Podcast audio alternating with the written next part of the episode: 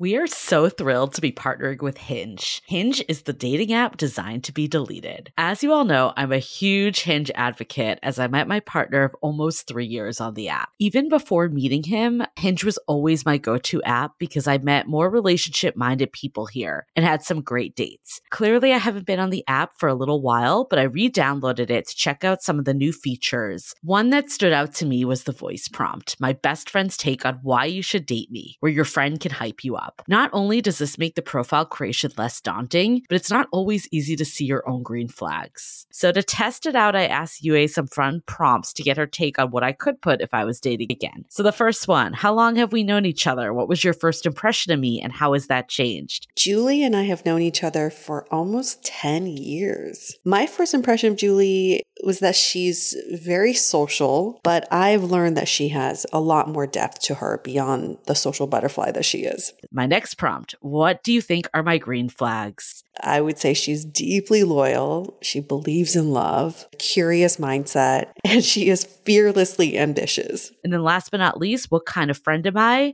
Julie is the kind of friend who will always have your back, no matter what. Damn, that feels nice to hear. So download Hinge and try voice prompts today. Then find someone worth deleting the app for. The Dateable Podcast is an insider's look into modern dating that the Huffington Post calls one of the top 10 podcasts about love and sex. On each episode, we'll talk to real daters about everything from sex parties to sex droughts, date fails to diaper fetishes, and first moves to first loves. I'm your host, Yue Xu, former dating coach turned dating sociologist. You'll also hear from my co-host and producer, Julie Kraftchick, as we explore this crazy dateable world. We are back for season 15 of the Dateable Podcast.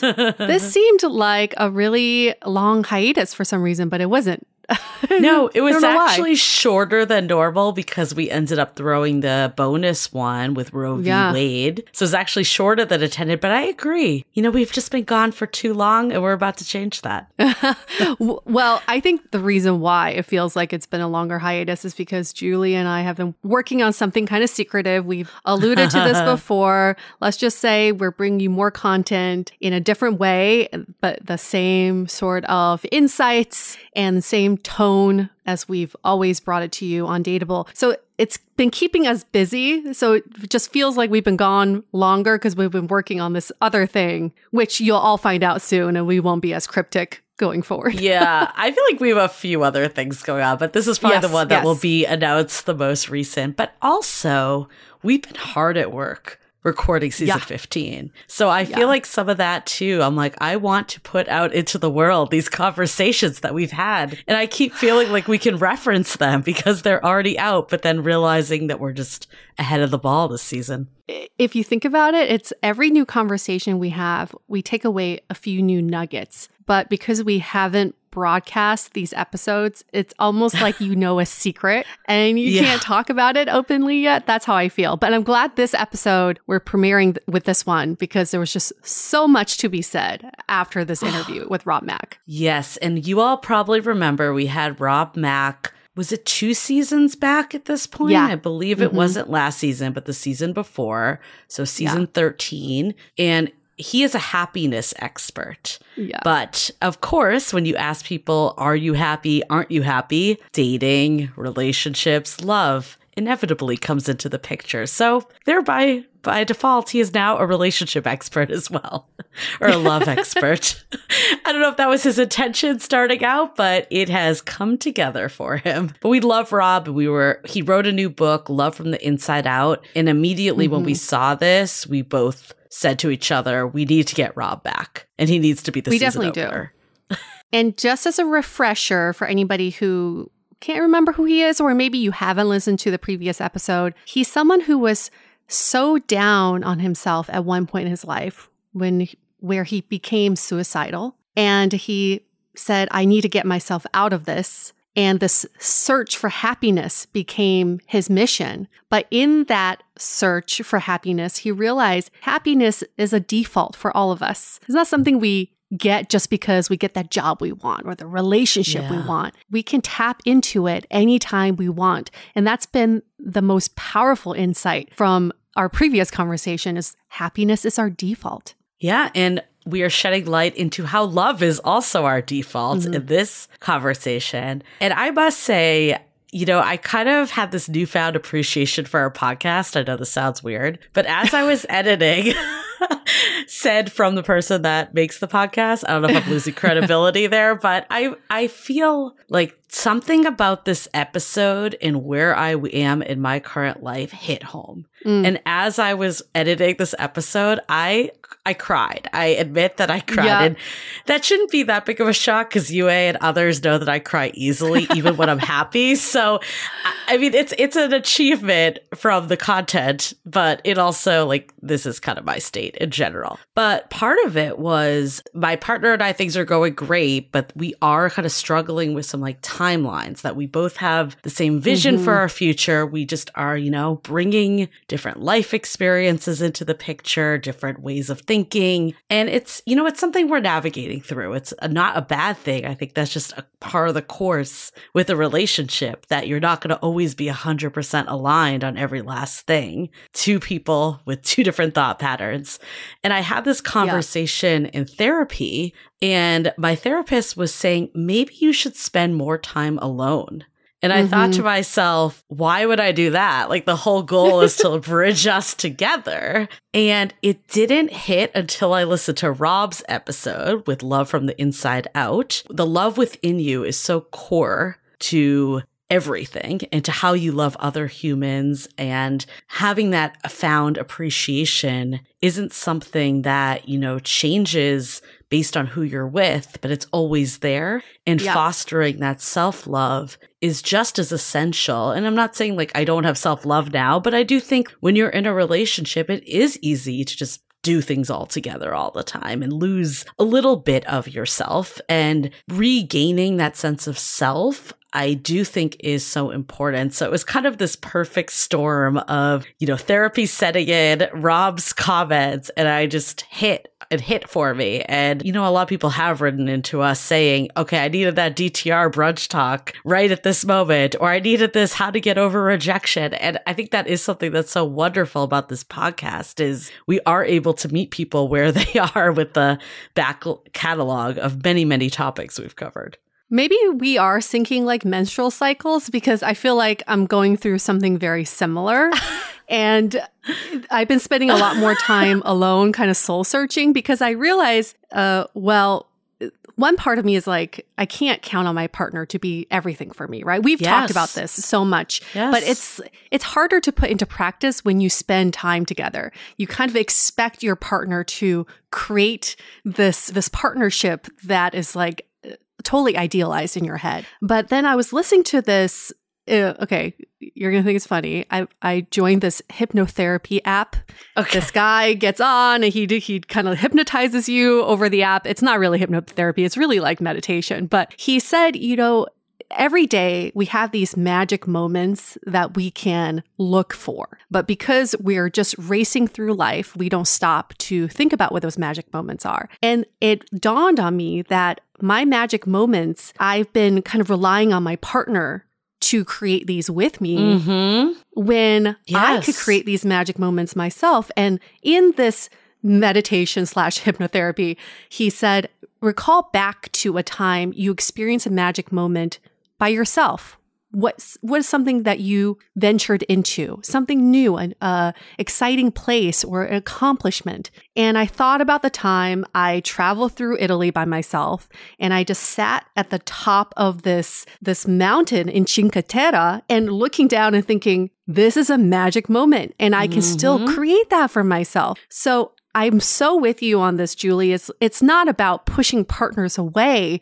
It's actually making yourself more of the pillar in your life so that you can be a stronger partner for the people in your life. Yes. And my therapist actually suggested solo travel, which is funny. But I think, you know, honestly, listening to this episode, and Rob has such an emphasis that love comes from within. And, you know, obviously human connection, the people in your life is important, but ultimately you hold that power. And it actually made me appreciate what I have with my partner more. And I'm definitely someone, I feel like I've been guilty of being like, okay, I'm getting older. We don't have as much time, and maybe like abiding by timelines a little more. And it definitely changed my perspective of like, I need to just appreciate what I have present and the love that I have with my partner. And it doesn't mean that you can't want these things and build a life towards these things.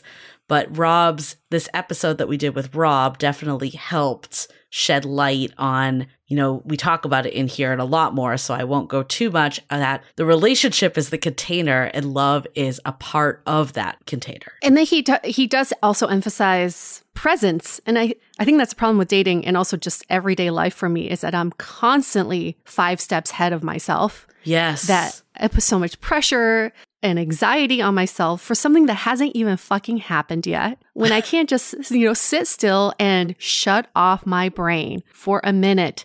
Because when you shut off your brain, that's when you realize all the good things that are happening around you, and you can be more grateful for the moment that you're in, instead of thinking of all the things that you don't have in a future that you have no control over. Yeah. You know, last season, I feel like our theme was being intentional of your love life, and how do you start to figure out what you want and how you get what you want? Maybe this season, it's appreciating what you have a bit more, because I think, you know, we are all guilty of that. The 5 steps ahead is dangerous. And I think women especially, not to generalize because it's everyone, but women were almost like programmed to think 5 steps ahead. It's good in some ways because it makes things happen, but it also does detract from current day. Okay, can we just actually talk about this? I know we don't like to talk in generalizations, but I find more and more proof of this. Oh, yes. Okay, my parents were packing for a 2-week trip to Alaska, okay? And so I came over to help them, and my mom had already packed for the entire trip, including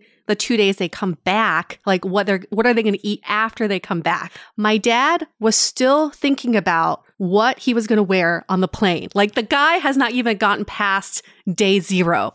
And that was just, to me, just watching this, I just had this moment of thinking, this is exactly the difference between men and women biologically and mentally, is that women are always thinking 1,000 steps ahead. You've already, basically you've gone on a trip, but you've already planned your entire trip. You've already been there. You already traveled it. And men are much better at being in the moment, but also men are a little bit behind. It was like my dad was like a step behind. So then how do you get 2 people to not be so frustrated with each other? Because my parents were definitely very frustrated with each other. They were just not aligned on where they were in their packing. I hate gender stereotyping too, but this is true. I'm sorry. There's all evidence. I've talked to so many girlfriends about just, you know, how did things progress with your relationship? And they all basically were like, I needed to do it. Yeah. I feel like men are change resistant overall, and it definitely causes disconnect because also you don't want to feel pressured and you don't want to pressure your partner, but it's hard when you're steps ahead not to feel that if you're steps behind. So how do we bridge that gap? Because I think this shows up all the way from the first date, where I think men in general, I've read a lot of studies about this, that they're assessing the date more of just, how do I feel in this moment? Yeah. Am I having a fun time? Where women are like, is this going to be my future husband? You know, do they have earning potential? What are our babies going to look like? It's a whole deal. And it really is jarring because that does cause people to feel like they're not on the same page. And that is challenging whether you're the one ahead or the one behind. I like to really explore this, Julie. Maybe we can find an expert who can either prove us right or prove us wrong, because I like to know if there are biological implications to all of this. I even think about how women just have so much on our minds all the time, just because, okay, this is going to sound very superficial, but from clothes to accessories to makeup, all the things we have to think about because we have access to them, and our roles are keep changing. So the roles we're trying to portray, or the perception of the roles that we are assuming. But for men, I feel like there isn't as much of that stuff, the distractions or the things to balance going on. And I could totally be wrong, but I would like for an expert to come in and say, biologically, women were born to balance and juggle so many more things. Well, there are stats and experts that have said that women are better multitaskers. I think that is an actual, the way brains are developed is different in that regard. I do agree we should get someone to go in a lot more depth, but it is a very fascinating thing that keeps coming out. But we need it. We need it so bad. I don't know if you've encountered this too. I feel like I'm also the optimizer in my relationship. Optimize the weekend, pack it in, optimize our days, optimize our meals. And my boyfriend's simply like, I don't want to think about that. I don't want to think that far ahead, and we don't need to pack it in. I just did a trip to San Luis Obispo and Paso Robles. I've learned that's how you pronounce it. Yeah, not Robles, which is what I and everyone else calls it. Yes. Which is basically central California. It's right between LA and San Francisco. And I went with a girlfriend of mine and her partner, then my partner. So it was a double date trip. And the two of us planned the entire thing. Every aspect of it. Of course you did. Because if you didn't, nothing would fucking happen. Well, that's the problem, right? It's like you don't want to be the one pushing, but also you don't want nothing to happen because then you just get frustrated, and that's where it is. But anyways, okay, we can go on and on about this. I digress, but I think regardless of your stance, definitely write in and tell us if you've been in similar situations because we would love to dissect this topic much further. Yes. Okay, but to other topics, I guess. We are very happy to be back for season 15, and we are also very happy we've survived all the way to season 15. Whew. I don't know how we've kept this up for almost 7 years.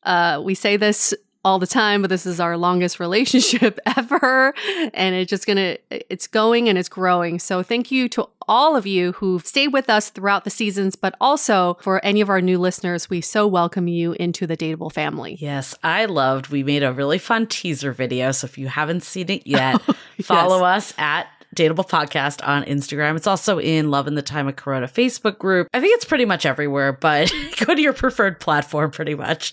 But I loved seeing some of the comments, especially on Instagram. I think that's where most of them were, just of, oh my God, I'm so excited. I've been counting down the days. I love you guys. Like, you changed my world. Like, all this stuff. Sometimes, again, even though we've been doing this for 7 years, it almost feels like it's just UA and I talking, or it's UA and I talking to a guest. And it's really helpful to keep us motivated to hear those types of comments that we are impacting your life. And I love getting those emails of, I needed this right now because I definitely related with this episode, and hopefully others will relate with this episode and all the episodes. Yes. Okay. So some announcements before we get into it. You've already heard. Follow us at Dateable Podcast. Our TikTok is growing too. So if you are a TikTok user. 220 followers, guys. I feel like we had 25 before, so it's getting better. This is why we need to put the plug out.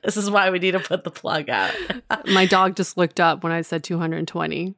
He's like, oh, that's not a lot.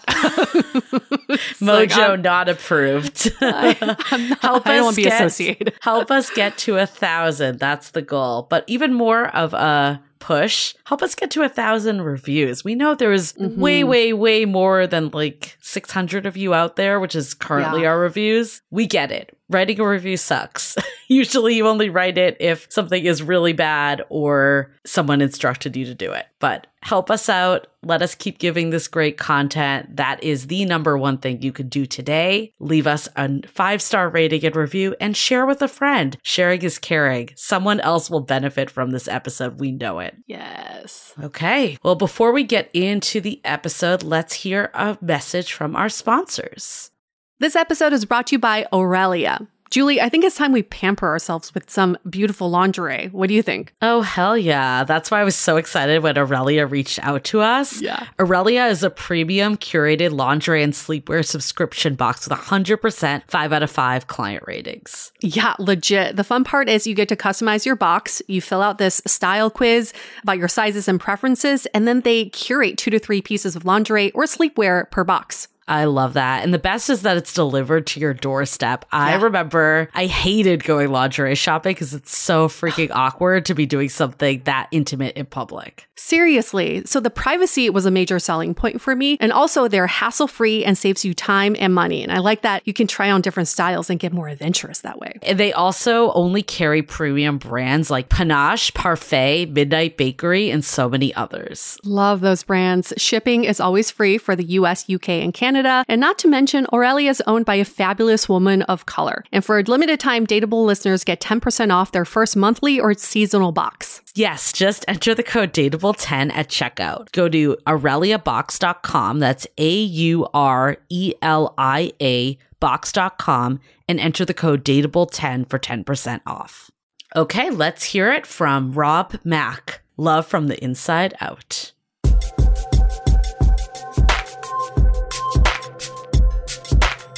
So glad to have you back, Rob, with us, and congratulations on the new book, Love from the Inside Out, Lessons and Inspiration for Loving Yourself, Your Life, and Each Other. So good to see you. It's so good to be back. Thanks for having me. Yay! Just a reminder who Rob is. He's 40 years old, lives in LA and Miami, originally from Pennsylvania, single and actively going on dates. He's a positive psychology expert, celebrity happiness coach, executive coach, and author of the book, Happiness from the Inside Out. We talk about love quite a bit on our show, and everyone seems to have their own definition of love. But when we talk about love, it's about receiving love, getting that validation of love from others. And your book is truly about finding love from the inside out. So let's just start with, we love to hear, what is your definition of love? Yeah, it's a great question.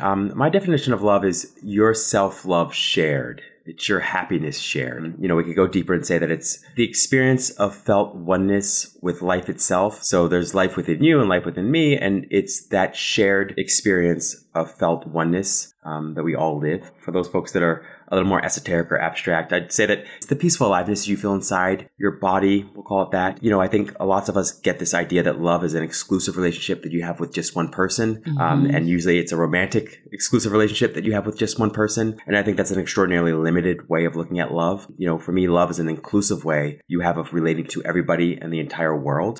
So it's more a trait almost than it is a state of emotion. And I would go further than that and say it's not a state of emotion. It's not really a state of mood. You know, ultimately, it's a state of being. And so it's really more about love as a state of being, as opposed to this roller coaster ride that we call dating or relationships, you know, with the ups and downs. There's a more stable, sort of lasting, meaningful, and abiding experience of peaceful aliveness or love or happiness. I think those are all beautiful synonyms for what we call love that I'm much more sort of inspired to share with people. I love that. This reminds me of our conversation from last time, talking about happiness as a state of being. It's kind of your default. I really want to know what inspired you to write this book. Yeah, such a phenomenal question. Look, 20 years ago or more, I decided I was going to become a happiness coach. And I thought that as a happiness coach, I'd get phone calls from people who were unhappy and were, you know, owning their unhappiness, and I could help them with that. And I discovered that's not the case. Most people were calling because they were struggling or challenged with relationship stuff, usually romantic relationship stuff, but sometimes platonic or professional relationship stuff. And they were often simply saying, my boyfriend sucks, my girlfriend sucks, I don't have a husband, I don't have a wife.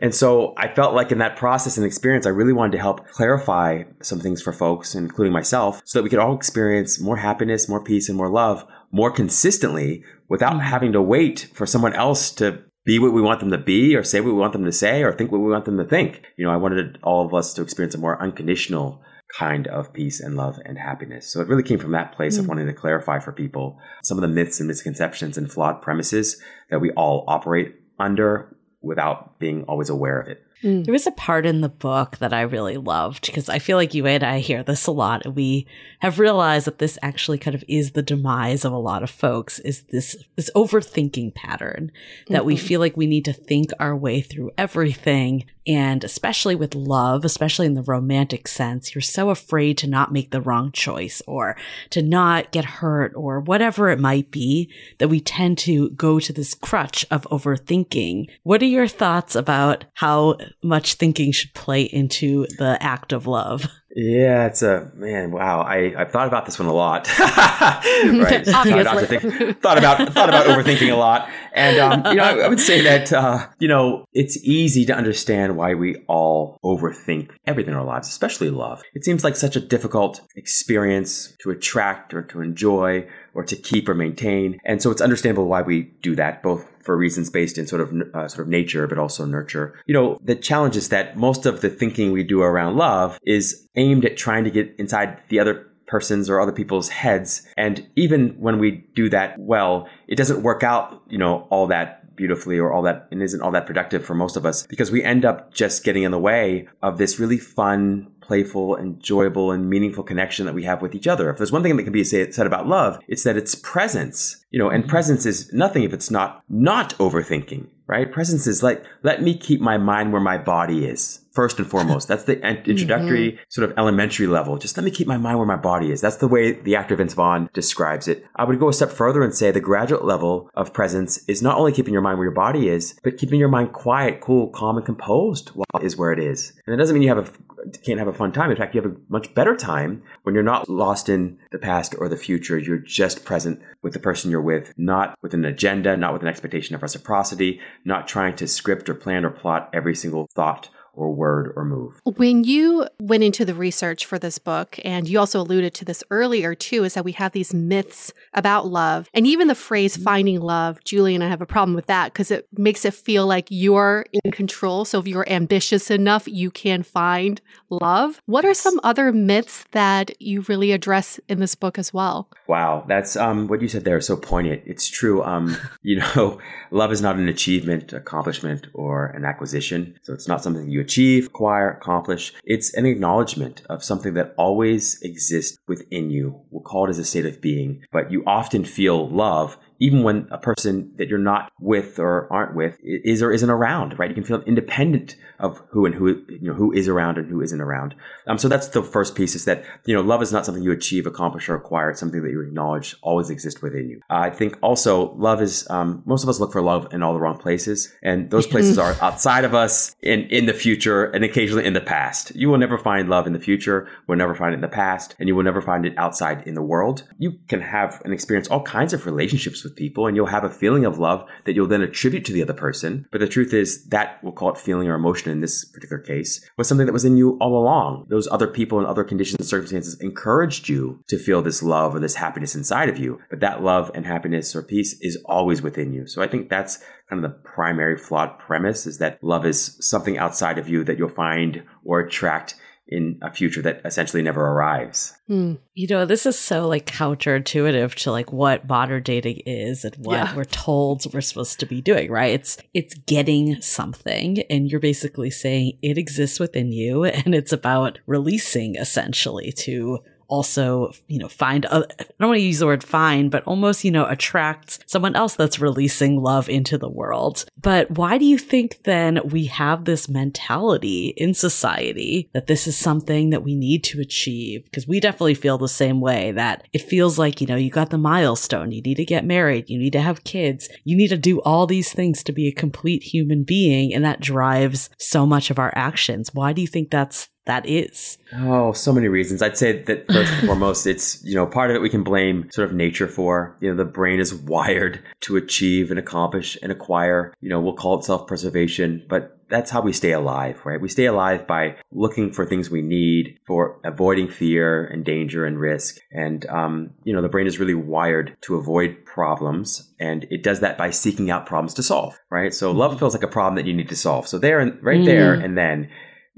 almost an implicit assumption that if you need to solve it, the problem or the solution isn't available to you here and now. It's something you've got to find in a future somewhere out there in the world. So part of it is a sort of, I think, a nature challenge that we're presented with. And, the brain is essentially well-intentioned, if we can, assign attention to it.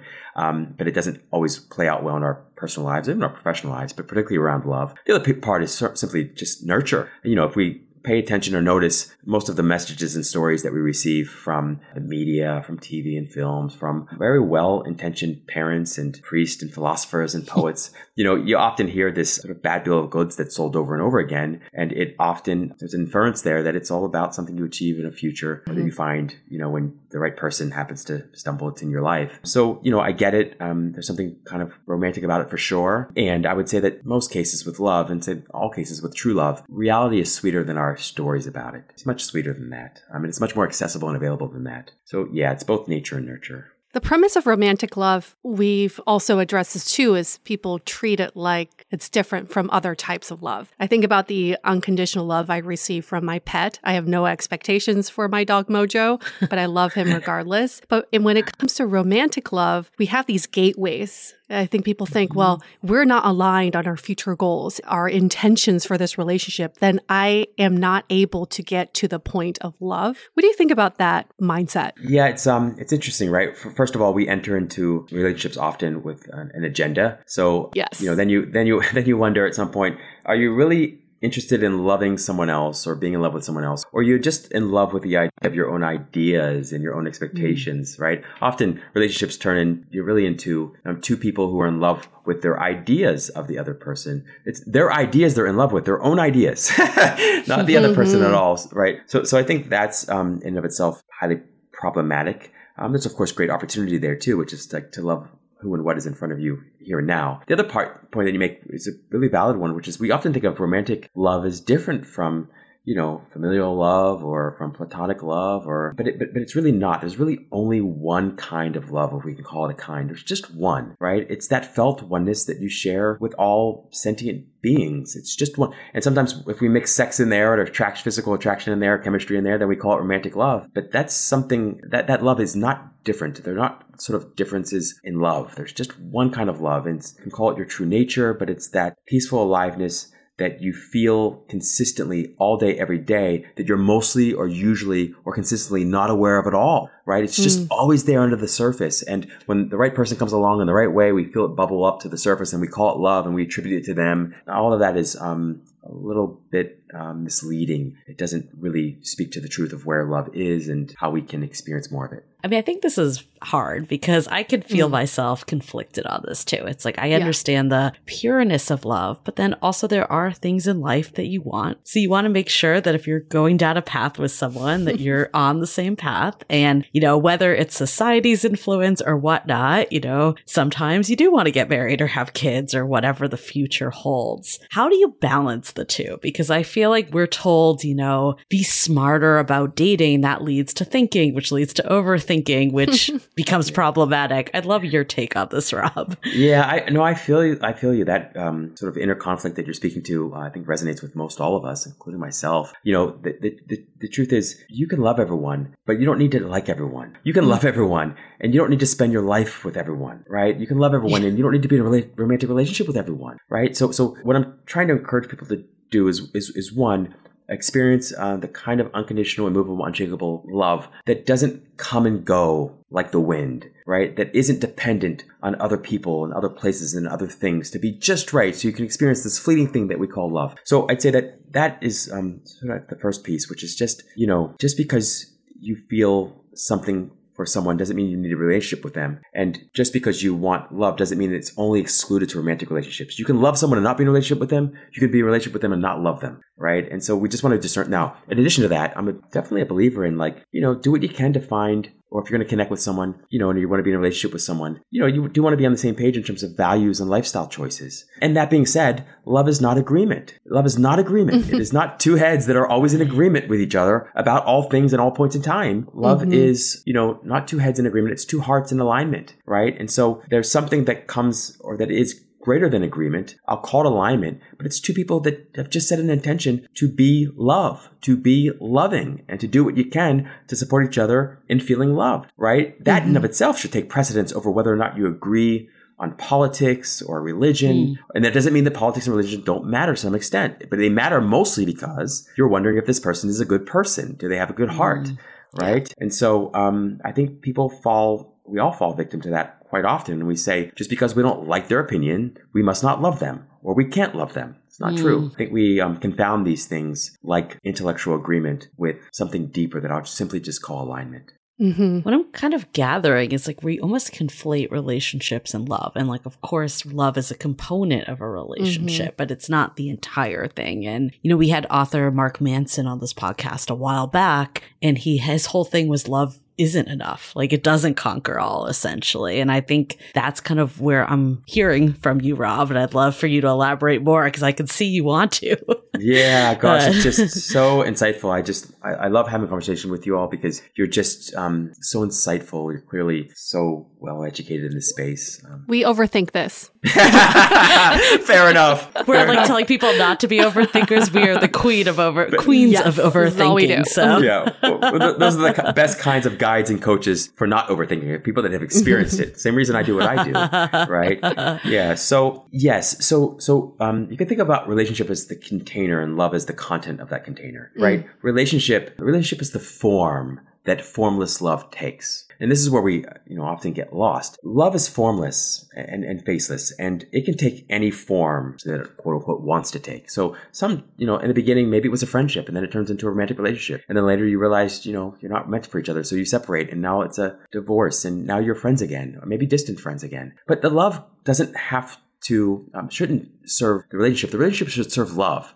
And I think that's part of what I'm wanting to sort of remind us all of is that, love is the highest value, not relationship. And we actually sort of prioritize relationships above love. Relationships often end up becoming, not always, but often it's like two security-seeking individuals, sort of get in a relationship with each other and create this ironclad contract, then locks love out. It's like you enter a room and the room has fresh air and you're enjoying the fresh air and you're like, I just want to keep this fresh air in this room. It's just so good. So you shut all the windows, you close all the doors and you're like, what happened? It was so fresh when I walked in here. It's so stale now. Open up some windows, right? This is essentially what we do consistently with relationships and for good reason, but also for reasons that are questionable. It's jealousy and envy, and we want often to possess someone. I mean, love is, if it's one thing, it's certainly not possessiveness. It's not possession. It's freedom loving and freedom living and freedom giving experience. That's, I think, both the challenge and the opportunity. Are you really interested in love, or are you just interested in a relationship? And just going off of that, when you're locking in a relationship too, why is this so many times we feel like we need the permission to love? Like if we love first, we've lost in this game of love. Why is it so hard for so many people to say those words and to lose in some, to some extent? Because it took my partner and I over a year to say I love you because those words meant so much that we didn't want to use it too quickly. That permission is very interesting to me. It is indeed. And I love that we've all been in those kinds of experiences before where you just want to hold on and wait. And, there's something also kind of sweet and beautiful and really exciting about knowing that you've got this next thing that you get to experience when you actually use the words. Mm-hmm. That being said, for lots of us, there's also this egotistical or ego-driven piece to that, which is like, I don't want to be the first one to say it. I want to continue to have power in the relationship. I want the power in the relationship. When the other person loves me more than I love them, or they tell me they love me and I haven't told them, I hold the power, I hold the cards, right? And again, that's not love. That's the ego talking. And I get it. We all have a lot of, can have a lot of that or a little of that going on. And this is part of the reason I wrote the book too, is because love, it's anything, is called the reduction, not quite the elimination. As long as we're alive in these bodies, we're going to have some ego, showing, surfacing, that it's very helpful, keeps us alive. But relationships are often end up being these ego-driven experiences where two people are more obsessed and committed to power plays than they are having a loving experience, right? I think there's a great quote somewhere where something like, like an obsession with a love of power, where there's love of power, there is no power of love, right? And so that's the idea. It's like, are you in love with power or are you in love with love? If you're in love with love, you love for loving's sake alone. You love the cashier, you love your partner. And doesn't mean you necessarily want your partner to go out cheating or seeing other people. I'm not saying that, but it does mean I want my partner to be happy. I want my partner to be happy. If you're not happy, it's not love. So love is happy. And if it's not happy, it's not love. Love is free. And if it's not free, it's not love. That's ego. That is ego. Yeah. Why would you ever want anyone else to suffer, right? Just to make you happy. It's like, you can do that on your own. It's your job. They can do that on their own. It's their job, right? But yeah, I think that's important to remember that often what goes by the name of love is anything and everything but love. I feel like ego is the number one thing that gets in most people's way of finding love and having love with others. And I know I've been there before where I've definitely held back because of ego. And, you know, there's even times currently that I'll like resort because of ego. Like, how have you, first of all, have you ever been in this position? And how did you kind of work your way out if you have? Because I feel like it's always helpful to hear how you get to the other side. Oh, I've experienced all the things, Julie. I mean, all of them, you know, for sure. You know, and how do you get out? Well, I think awareness is the first step, right? So I think what happens often is you notice these things about yourself or others, and instantly you end or land on some kind of judgment about it. It's wrong. They shouldn't be doing it. I'm wrong. I shouldn't be doing it. You want to let that aside. If love is anything, it's non-judgment, right? It's non-judgmental awareness. So just being aware that maybe you're coming from a less than healthy place, from an egotistical or ego-driven place. Just being aware of that. Just notice it. Don't feel compelled to change it, to do anything about it. Just notice it without judgment. Already, love is, quote unquote, entered the room. And that loving awareness often does the work itself. It does the transformation itself. Early in my experience, I would get in there and really try to fix it and force it and change it. And like, I can't be this way. And all I did really was repress what I was really thinking and feeling. And then it would surface later at some point in some really uncomfortable way, often with lots more pain and suffering, you know, along with it. So just that awareness, that non-judgmental, loving awareness, or why you might be doing what you're doing. And if you want, you can explore that. You can go a little deeper. The challenge and the key really isn't to think about it so much, but just to notice. That noticing is transformative. That loving awareness is transformative. So I'd say really that if you just did that, you'll find pretty soon, like eating something that feels really bad for your body, you just don't have as much interest as eating as much anymore. And then the next time you want to eat even less. And then before long, you're not eating any of it at all. You're like, it doesn't feel good when I eat that. That's such a great way of putting it. And it just reminds me of the times that my mom's given me love advice. Find someone who loves you more than love them. Yes, I hear this a lot. I remember the first time I heard it and I was blown away.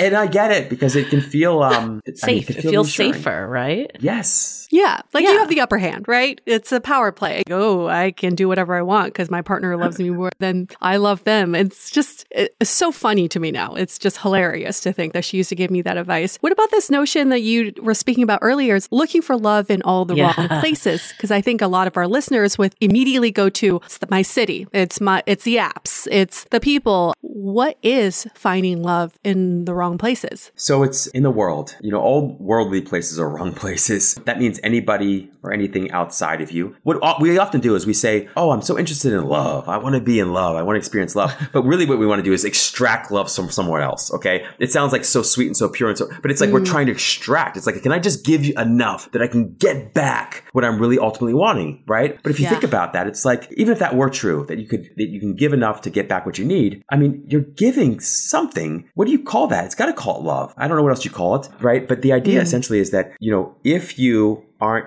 deeply self-loving, if you aren't truly deeply happy, you are sort of like a beggar. It's like you're completely broke, poor, and you're looking for someone in the world, and you're going out into the world, and you're looking for someone who, in all likelihood, is also very much that same thing. They're also broke, right? They're also poor, spiritually, psychologically, emotionally. So you've got two beggars that come together in an effort to make each other better off. That never works. They will make each other worse off. They will fight and they will argue about what the other person should be giving them, but that person doesn't have, and vice versa, right? So yes, all worldly places essentially are wrong places. When you discover this infinite source and well of love that exists within you at all times, you can also call it happiness. You'll be surprised because you begin to find it everywhere, begin to see it everywhere, begin to experience it everywhere. And then you get into relationships not to be or to become happy and not to get love. You get into relationships to share the love that you have, to share the happiness that you have, to share the self-love that you have. And it's great if they reciprocate it. We love it. And if they don't, it doesn't matter. There's always more where that came from. You know, but it really requires someone who's clear enough to recognize or realize that love is its own reward. It's so good. Just this, a good example, just this show. It's fantastic to have this conversation. I love it so much. And if you all if it never went to air, okay, if I never heard or connected with you all again, Right, it definitely will. And if it didn't, I would say, my gosh, like, how can I have a single complaint? I just had the most incredible interview, the most incredible conversation with the most brilliant, beautiful people and souls ever. And I experienced that first and foremost. So whether you did or not, irrelevant, because I experienced it. If I get it back from you, wonderful. It's icing on the cake, right? And so it is true that the more you give, the more you get, and it's exponential in nature. But you do have to first be able to access that place from which and from where you can give it almost endlessly without a concern or worry that it's going to be reciprocated. That ultimately is where we want to be. It can feel aspirational for most of us. That's just fine. But it's good to remember that other people don't hold the keys to your love life. I love that so much. But I'm also thinking, like, I feel like that sounds so difficult because we're wired to be like, what are we going to get in return, right? That is the way we're wired inherently. I think we're maybe American culture, maybe in other countries too, is inherently selfish. Like, we're the center of everything. How do you start to free yourself from those like stereotypes? Yeah. So it's so interesting. So and you make a great point, and I don't disagree with you at all. I remember I read recently a book called Humankind, and it's all about the innate goodness of people. And it's really contextualized within history. So author does a great job of just talking about the ways in which we're actually, yes, on one hand, we can be quite selfish. On the other, we're incredibly generous and kind and loving for no good reason other than it's just part of our nature. It's who we are. And so I'd say first, it's looking for evidence that that's true, that we are innately loving and kind and generous, even the worst of us, right? I mean, think about how many times you open a door for someone, you let someone out in traffic, you give somebody some money, you lend somebody something of yours, you know, all these things that you do, you get out of the way of someone else, you know, just these things, these little things that you do all day long, right? You're patient with someone when maybe they haven't earned it or deserved it. You know, you let somebody go in front of you in line, whatever it is that you do, just notice how often you do these incredibly loving, generous, kind things with very little to no expectation of reciprocity or expectation of reward. And in some ways, you could even argue that maybe you're a little worse off for it, objectively speaking. But notice also how good you feel in doing it. So the first thing is to recognize that even the worst of people still have their moments, right? They still have their moments.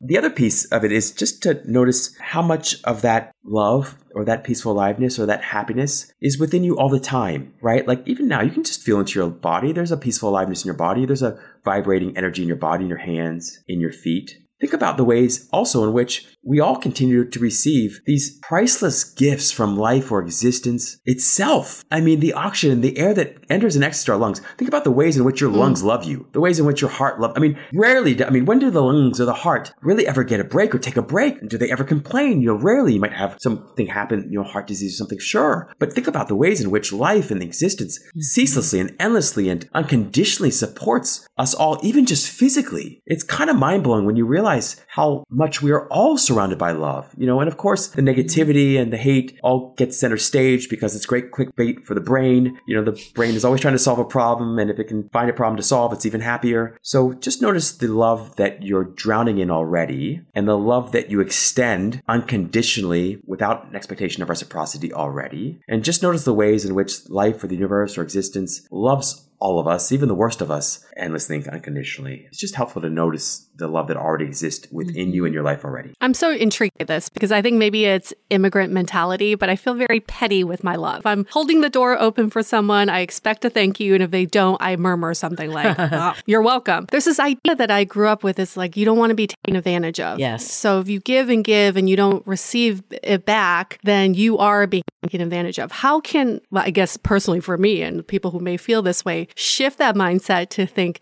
love, there's abundance of love, and let's just keep giving it. Guilty also. Yes, same, without question.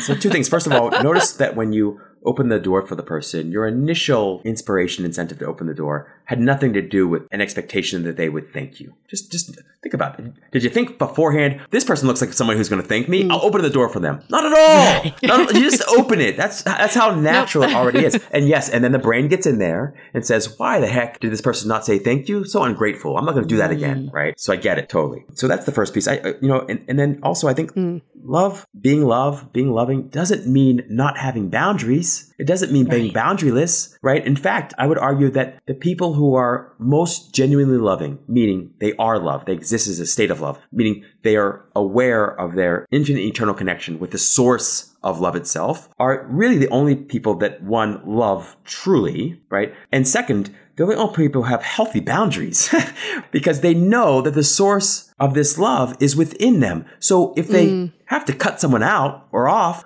or they have to set a boundary with someone, there's nothing at stake. It's only the people that are truly struggling or challenged or don't or haven't found this source of love inside that really struggle with the boundaries. It's the people that aren't self-loving that struggles with boundaries the most, not the people that are deeply self-loving. So it's like, if you're infinitely wealthy, do you worry if someone stole $10 or $100 or $1,000? You don't. You lock your doors. You don't give away your bank account numbers. Okay. Yeah. But if they stole it, then you take care of it and move on. But it doesn't disturb your peace in the way that it would if you were completely broke or if you had hardly any money, right? Same thing with love. Let's hold that thought for a few messages. This episode is sponsored by Vaya. We all know there are things that can help set the mood in the bedroom, but did you know a little THC could also do that? Yes, Vaya has developed a unique blend of pleasure-enhancing cannabinoids, libido-strengthening herbs, and a low dose of THC all into one mind-blowing gummy called High Love. This gummy, wow, it will awaken your senses, increase blood flow, and intensify any sexual experience. I've been pleasantly surprised by the High Love gummies because it is just the right amount of THC for me to have a good time without feeling sleepy. And hey, if THC is not your thing, Vaya also offers a wide array of other gummies without it. And everything legally ships in 50 states with discreet packaging directly to your door. So if you're over 21, you can get 15% off and a free pack of award-winning Dreams THC plus CBN sleep gummies with our exclusive code DATEABLE at viahemp.com. That's viahemp.com. Let the gummies work their magic. Head to viahemp.com and use the code DATEABLE to receive 15% off and one free sample of their Sleepy Dream Gummies. That's viahemp.com and use the code DATEABLE at checkout. Take your passion and pleasure to a whole new level with High Love from Vaya Hemp. At Parker, our purpose is simple. We want to make the world a better place by working more efficiently, by using more sustainable practices, by developing better technologies. We keep moving forward. With each new idea, innovation, and partnership, we're one step closer to fulfilling our purpose every single day. To find out more, visit parker.com/purpose. Parker, engineering your success. We are so excited to share with you our new podcast, Exit Interview. Dates don't usually end with a satisfaction survey, and yet we rate everything in our lives, from Uber drivers to local coffee shops. So why don't we do the same thing when dating? We're here to conduct the ultimate romance review, featuring daters hungry for love who have agreed to call up old flames to gather honest feedback. Welcome to Exit Interview. He upgraded himself to business class while I was in economy. Wait, wow. What? There's feedback that will make you cringe. She could be a little bit hard-headed, like not reading the writing on the wall. And feedback that will make you swoon. When she said that she had feelings for you. I had no idea. Really? And maybe you'll learn a thing or two yourself about how you can be a better dater, lover, or partner. Obviously, knew I was going to learn something. I didn't expect this. Welcome to Exit Interview. Listen to Exit Interview on the iHeartRadio app, Apple Podcasts, or wherever you get your podcasts. I love that. And I'm like going back to the earlier example that we were talking about is like this notion of love is a component of a relationship. And the question of, you know, how do you balance what you want in life versus love? What I'm gathering here is, you know, let's say you do want a family. And whoever you're with is not on the same page. It doesn't mean that you stop loving them, but you have the love that you can say, like, I actually want this in my life. I'm going to find a partner that's aligned with me. I'm a good student. Rob is giving me a great clap. Teacher. You're a great teacher. Okay, it's clicking. That's where we're going with this. Absolutely. You can say to someone, I love you so much, and I would love nothing more than to spend my whole life with you, or the next 10 years, or whatever it is. And I really want kids. My life would feel more complete if I had kids. Okay. Or my life would feel more complete if I moved to Bali and I live there. I know you want to stay here. I love you. And so I love you so much and I love me so much that I'm going to continue loving you. I'm going to continue loving me. I'm going to make this decision. And who knows what tomorrow will bring or the next year or the next lifetime will bring. But I'm not going to use anything or anybody as a reason to stop being love. I'm going to continue to be love. Mm-hmm. And I can also make another decision or another choice. Love doesn't mean doing what the other person wants all the time. It's not it at all, you know? And I know that I struggle with that a whole lot because I'm a people pleaser, feels like by nature. And I want everyone to be happy all the time. And I want everyone to feel loved all the time. So that's often meant me betraying myself. But self-betrayal is still betrayal. In fact, I'd argue it's the highest mm-hmm. betrayal, right? Mm-hmm. It's still betrayal. It's the highest betrayal. If you betray yourself, mm-hmm. who's left to love the world? If not you, right? So it's important to be clear. Love is formless. And it can take many different forms, and it doesn't have to come at the expense of your own happiness. In fact, if it does, I would argue that we need to explore whether that's love or not. Right. And I think that also is a good point with, you know, these situationships or like anything that's not fulfilling to you, kind of what Mark Manson was saying, love doesn't conquer all. You can love someone, but if that's not actually good for you in the long run, that self-love and having that should be, if not, like you're saying, more important than, you know, the love for that person. Absolutely. And I love Mark Manson and I have to agree with what he said there. I love it, and I want to add a little personal nuance. So human love does not conquer all. That is absolutely true. In other words, people break up for all kinds of reasons, even when they love each other. Okay. Yep. And often for good reason, and hopefully to the benefit of both of them. Yes. That being said, what I might call divine love or conscious love is something that does conquer all because it includes and embraces all, right? So the kind of love that I'm talking about is a state of awareness, a felt oneness that exists within all of us that ultimately is us. And so there's nothing ultimately but that. There's nothing but this felt or this oneness that we often, well, we feel all the time, but we're only aware that we feel sometime, right? And so I would say that kind of love, that sort of divine love, this conscious love that exists as sort of, we call it peaceful aliveness. It's always there. It's always there, that even in your unhappiness is there, even in your loneliness, it's there. It's the very foundation, the very ground of your being, so to speak. And you know that when you fall asleep at night and you're about to drift off, and that moment right before your eyes close, or maybe when they've closed and you haven't quite lost consciousness, there's the most blissful, peaceful aliveness and happiness and love, almost call it that, in that moment, that you experience regardless of who is or isn't in your life, and regardless of whether you're in a relationship or not. It's always there, underneath, above, beyond, between, and below all thoughts, feelings, emotions, perceptions, and sensations. I love that distinction. Would you say then that self-love is the highest priority? If you had to the highest form of love, put them in a hierarchy. So I would say that ultimately there's only one kind of love. I'll stick to that. There's only one kind of love. And to your point, the self is another word for love. And love is another word for the self. And it's the one self that we all share. Okay.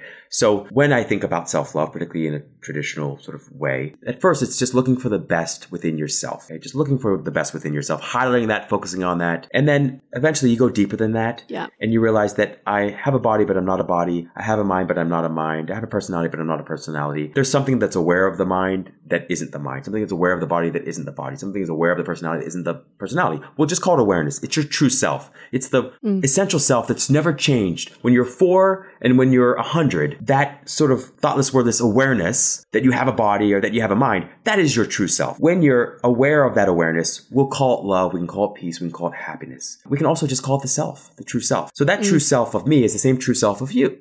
The life force that's within me is the same life force that's within you. When I'm aware of it, when I'm tuned to it, I call it love, but it's always love. It's just that now I'm aware of it. And so yes, self-love, I would say, if we want to say it in a way that people can sort of digest, self-love is the highest love, and yet self-love is the only love. I'm all for self-love, and I 100% agree with you, because like I know personally for myself, this when I got to a place of, you know, not needing a relationship and just being content with who I was in my life and happy, that's when I found a relationship, or that's when I invited a relationship into my life. But I feel like at the same time, so I'm 100% agreement. I also feel like the word self-love is so cliche at this point. You think of like affirmation and, you know, self-help books and all the stuff. How can you break it down for folks, Rob, of like more tangible ways that aren't as cliche of like, what does self-love even mean? Yeah. So we can do it in sort of at levels. So I'd say the low-hanging fruit, to your point, is often what you hear there in self-help books or in, you know, different kinds of places. But what you hear is, and what I would strongly recommend to people who are just starting their self-love journey, is keep a self-love journal. Okay, just every night, every day, bullet out 3, 4, 5 things, as many things as you can, that you genuinely and sincerely love about yourself. It's not a snow job. So in the beginning, it might simply be, and I remember for me, this is what it was. I love that I'm trying to love myself. Okay, that's all I had. And I kept, so that's what I wrote for like 15 days in a row, was like, I'm trying to love myself. Okay, that's all I got. And then eventually something bubbled up and I was like, oh, I do actually care about people. I genuinely care about people. I don't want anyone to be hurt. Even people that hurt me, I don't want them to be hurt. I added that to the list. And then what I noticed was the more I did this with a sincere heart, the list kept growing and growing and growing. I stayed off the things that seemed unlovable. And after a period of time of focusing all the things about myself that I genuinely loved and appreciated, when I looked back at the unlovable things or seemingly unlovable things, I even started to feel love for those things. So I would say things like, gosh, I hate the way I look and the way I talk and the way I walk. And after a period of time of focusing not on those things, but the other things that I genuinely loved, when I looked back, I said, I always thought I was the ugliest person in the world, but maybe I'm the second ugliest person in the world or whatever, right? So you just start realizing, oh my gosh, it's bleeding into this really positive, in this really positive way into the other areas of my life that I always thought were unlovable. That's like stage 1, okay? The deeper dive into self-love is then just becoming aware of the thoughts and feelings, sensations and perceptions that you have without judgment, right? So another word for love is non-judgment. Just notice what you're thinking, what you're feeling, moment to moment, especially when you're triggered. Just notice it. Don't get in there and start judging, condemning, shaming yourself. Just notice and try to do the same thing with other people, okay? That's maybe step 2 is just the non-judgmental awareness. At some point, you then turn that awareness back on itself, right? So you come to realize I'm noticing the thoughts and feelings I have without judgment, and I'm just breathing through it. And at some point you realize, well, what is it? How can I both be this awareness and what this awareness is aware of? So in other words, am I body and mind, or am I this thing that's aware of the body and mind? So you sort of turn the awareness back on itself and you're like, that's interesting. I keep shining this light of awareness on my thoughts and my feelings, perceptions, other people, and I do it non-judgmentally. And if I look or just notice that awareness itself, it already is full of peace and love and happiness. And so like a dimmer switch, the more we'll call it practicing the presence. You can call it practicing the presence of awareness, the presence of presence, or the presence of God. But it's just noticing the noticing. It's just being aware of the awareness. That in of itself is peace, love, and happiness that you're looking for. And when you spend more time just feeling that, sometimes I say just feel into the peace of aliveness of your body. When you just feel that, it's like a dimmer switch that you turn up. And before long, it becomes... your predominant experience. It takes the place in the foreground, whereas everything else goes to the background. And that bleeds into every other aspect of your life too, because that scarcity mindset starts to subside and you start feeling the love. So therefore you're able to share it. That's right. Yeah. 100% agree. I think it's not about updating your profile. It's not about, swiping on the right day of the week. It is, coming with a full plate. And I 100% agree on that. But then the one thing, I'd love your thoughts on this, Rob, there's a line, right? You can work on yourself forever. You can be in like self-improvement mode, but then that's not necessarily like finding you or getting you to the place of what you're looking for. If you're looking for a romantic partner, and also it's never done, right? Like I even today am working on myself. It's not like a one and done thing. How do you balance the two? So you're not coming from this place of deficit, but also you're not just waiting forever for something to happen. Yeah. Wow. I mean, it's just profound. What a profound question. Self-enjoyment. Okay. So if there's one thing that can be said about love, particularly in the beginning when you're dating, it's that it should be fun. If you really care about getting into a relationship, you really want to get in a relationship back, you need to have fun. Okay. You need to have fun on the date. You need to have fun connecting with people, and you need to make fun a habit. It doesn't mean it has to be, rainbows and puppies and, amusement parks all the time. But I would say that if you can prioritize self-enjoyment over self-improvement, not only will you enjoy the experience, but you'll find yourself improving automatically, easily, and effortlessly, and without the judgment and condemnation that often ruins the self-improvement experience. So for instance, the more you enjoy, let's say, connecting with people, you'll find that your mood begins to just improve, right? And as your mood improves, you experience what's called broaden and build sort of experience, a psychological cap. So in other words, you start to see things that you didn't see before, opportunities that didn't exist before. And you start to think in ways that are much more creative. And suddenly what you discover is, I kind of like the way I dress. And I also like the way this other person dressed. I wonder if I could just add that little bit of something like that to my wardrobe, right? Or you say, you know, I feel good about the way I look, but, you know, every now and then I feel like I could probably do a little something, improve my appearance. But it's not from a place of condemnation or a deficit-based place or none of that. It just comes because you're enjoying yourself so much and you get this creative little insider idea that maybe I'll just make this tiny little tweak. And it ends up being a significant tweak, right? So you're right. If you prioritize self-improvement over self-enjoyment, not only will you not enjoy yourself ever, rarely, okay, you also will not do a good job of improving yourself in meaningful ways. You know, you'll do a lot of things that seem really important, but you really won't make the significant, meaningful difference, which is one ultimately in mood, or I'd call it a state of awareness, but it's that, right? If there's one thing that positive psychology has shared or revealed to us, it's that happy people are better lovers. Yeah. They're more attractive, literally and figuratively. They attract more people.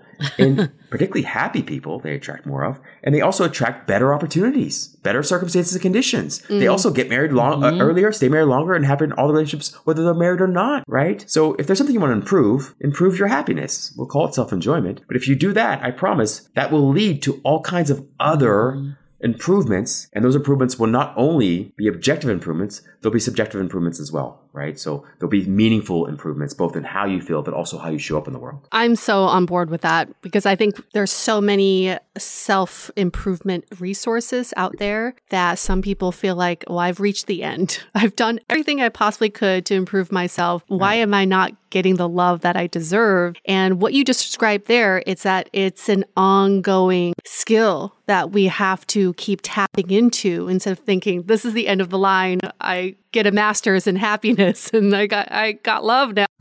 So I really enjoy listening to that. How would you address the people who feel like they had a great love that got away? I will never find a great love like this person again. Well, it's a great reminder that the great love you're really speaking of, but might not know it, is of course yourself. There's that. So that experience came through you, you know, and I don't know about you all, but maybe I know I've been in relationships before, you've dated someone before, and you maybe have romanticized the past, maybe a little or a lot. And then, you know, 5 years, 10 years later, you reconnect with the person, you run into them, and you just think, what was I ever so interested in with that, right? And how were they? And you just think, wow, it's fascinating. Yes, that's happened. If it was the person, wouldn't it still be that person? Wouldn't I still feel the same way? So the brain has this incredible ability to romanticize, can also catastrophize the past. But in this particular situation, the mind can run away from us. So I would say that ultimately, people and the world itself is not designed to make us happy or to make us feel love or loved all the time. That's not the purpose. The purpose is to lead you back to the source of love and happiness and peace that exists within yourself. So that great love you experienced, you think was a moment in time and was about a relationship, but it wasn't about some moment in time. It's about the timeless moment, which is the now. And it's about the relationship that you have with yourself, not that person or anyone else. Ultimately, of course, that benefits everyone else. But really, the lesson learned there is I was able to experience the kind of love that to this day I still remember. And that love, the source of that love, exists within me all the time. What can I do to dive more deeply into that experience here and now? So instead of trying to get back into the past to relive that experience or, you know, reach out into the future and live that experience at some future moment. How can I experience more of that right here and now? If I care about love in the future, how can I make love now a thing? How can I put more time and energy into love now? And the more you can love and enjoy this current moment, this present moment, the more you'll find, quote unquote, love showing up in the future over and over again, right? So if you care about the future being full of love, make this moment full of love. Before we get into takeaways, I mean, I think this whole part around turning it to yourself and love being synonymous with yourself, we hear, you know, all the time people frustrated in dating because no one, you know, wants them, essentially. There's this feeling of needing to be chosen in dating. And it starts to make even the best of us, when it happens a lot, feel unlovable. What's kind of like a parting piece of advice you would have for someone that's in that state of feeling unlovable and not seeing the love within themselves? Yeah. So people will always be very peoply.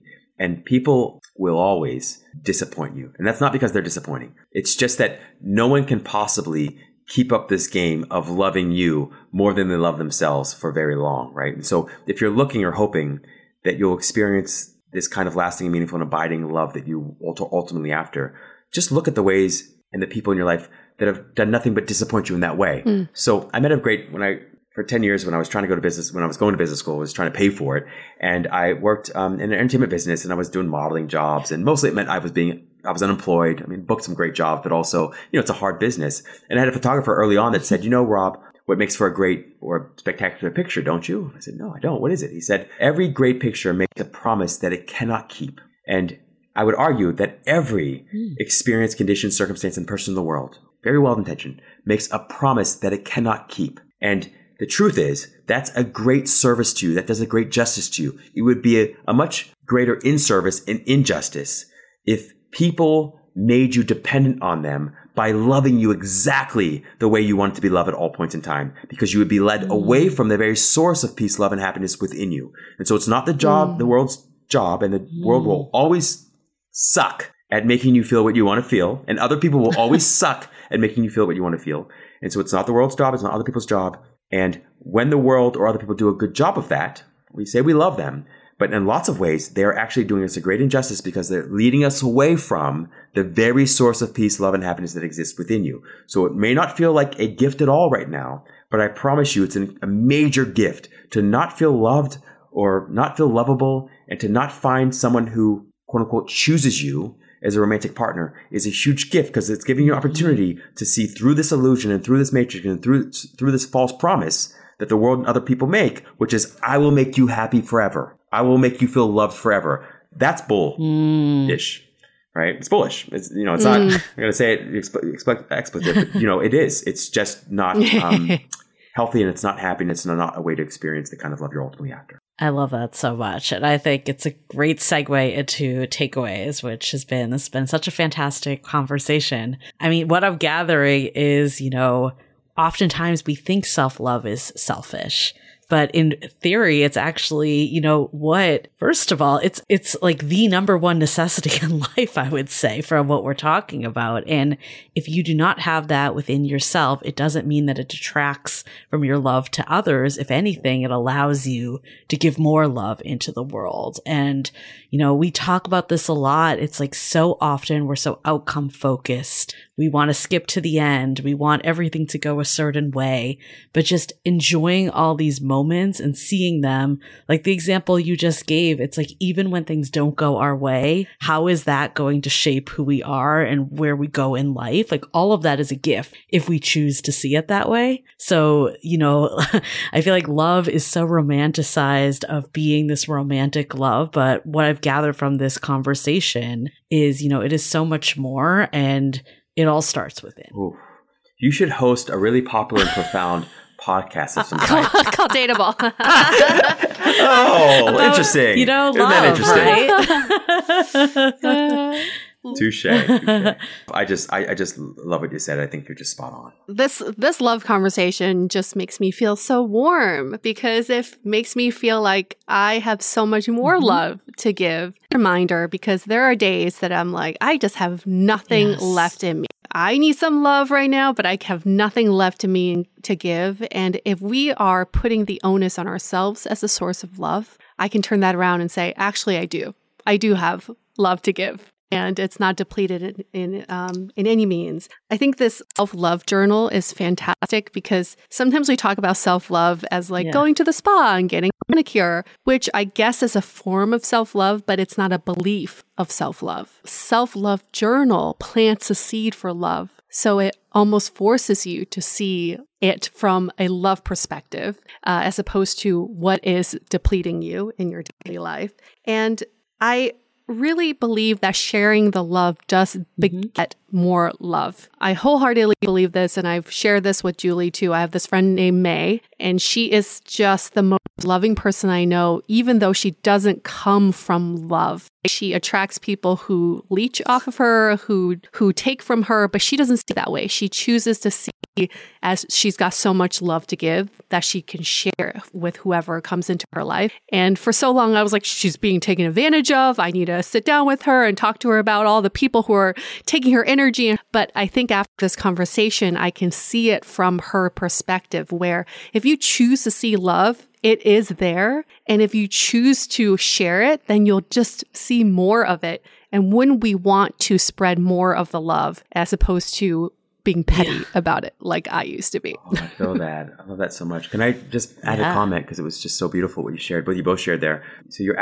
both absolutely right. We're all sort of trust fund babies walking around with this unlimited inheritance of love inside, and we don't know it. Okay. So we're all these trust fund babies, these like kings and queens and prince and princesses, and we've fallen asleep and dreamed that we're beggars. Okay. And we're in this dream out there in the world trying to find love everywhere, you know, within everyone else, forgetting all along that we're these trust fund babies. We have this infinite source of love and peace and happiness inside us. So that's one, to your point there, Julie.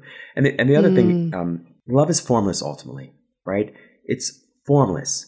And it can take any form. And it's important to remember that, because sometimes we think that like happiness, it has to have this huge, big, smiley face plastered all over it, or that it has to come with chocolate and, you know, flowers, or that we have to give all our money. It doesn't mean that. I mean, sometimes it might mean you're taking a nap.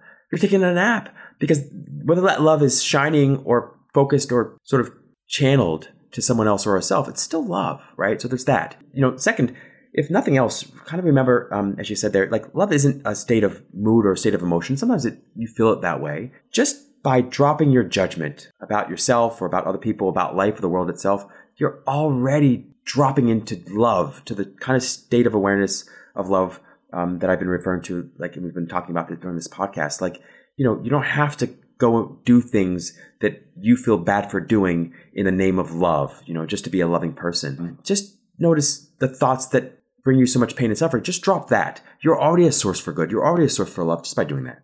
I love that. I think, you know, we all need to find love in all the places that exists in everyday life and every moment. You know, what you said earlier of, you know, even if this podcast never airs, what I'm gaining from this moment. And I think that is something that I'm going to take to heart, because I'm always like trying to go a few steps ahead, but that's what makes our, you know, memories and our feelings and our learnings and all the things. Touché. Yeah. Yeah. Yeah. Another way to find love is in your book, Love from the Inside Out. Yes. And your foreword is from Vanessa Williams, the queen herself. That's amazing. And where can people find your book, Rob? Yeah. You can find it everywhere great books are sold, including Amazon, Barnes & Noble, Target, Walmart.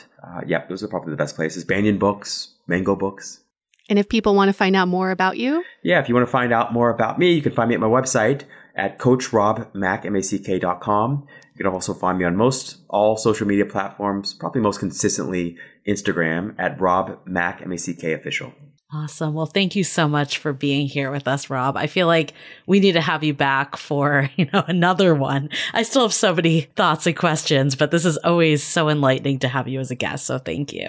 It is truly like my honor. And I mean this, you all are always so gracious with me. You're so generous with me, and you're so loving with me. And so I feel like I need to add a chapter or two just to pay homage to the both of you.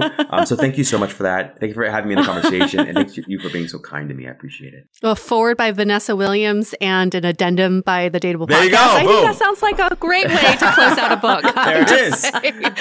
That's right. Like a sandwich there. That's right. Also, just want to say, you know, for everyone listening, thank you so much for listening. I hope you all felt the love from this episode. We certainly did. And if you did feel the love, give us a rating and review on Apple Podcasts. 5 stars, maybe a little something nice. We always love that, because we do reciprocate that love with good content each and every week. But you don't even need to. It just makes you feel good, right? I mean, to put that out into the universe. You know, but it does make the world go round if you do. And on that note, we're going to wrap up this episode. Stay dateable. Dateable. The Dateable Podcast is part of the Frolic Podcast Network. Find more podcasts you'll love at frolic.media/podcasts. Want to continue the conversation? First, follow us on Instagram, Facebook, and Twitter with the handle @DateablePodcast. Tag us in any post with the hashtag #StayDateable, and trust us, we look at all of those posts. Then head over to our website, dateablepodcast.com. There you'll find all the episodes, as well as articles, videos, and our coaching service with vetted industry experts. You can also find our premium Why series, where we dissect, analyze, and offer solutions to some of the most common dating conundrums. We're also downloadable for free on Spotify, Apple Podcasts, Google Play, Overcast, Stitcher Radio, and other podcast platforms. Your feedback is valuable to us, so don't forget to leave us a review. And most importantly, remember to stay dateable.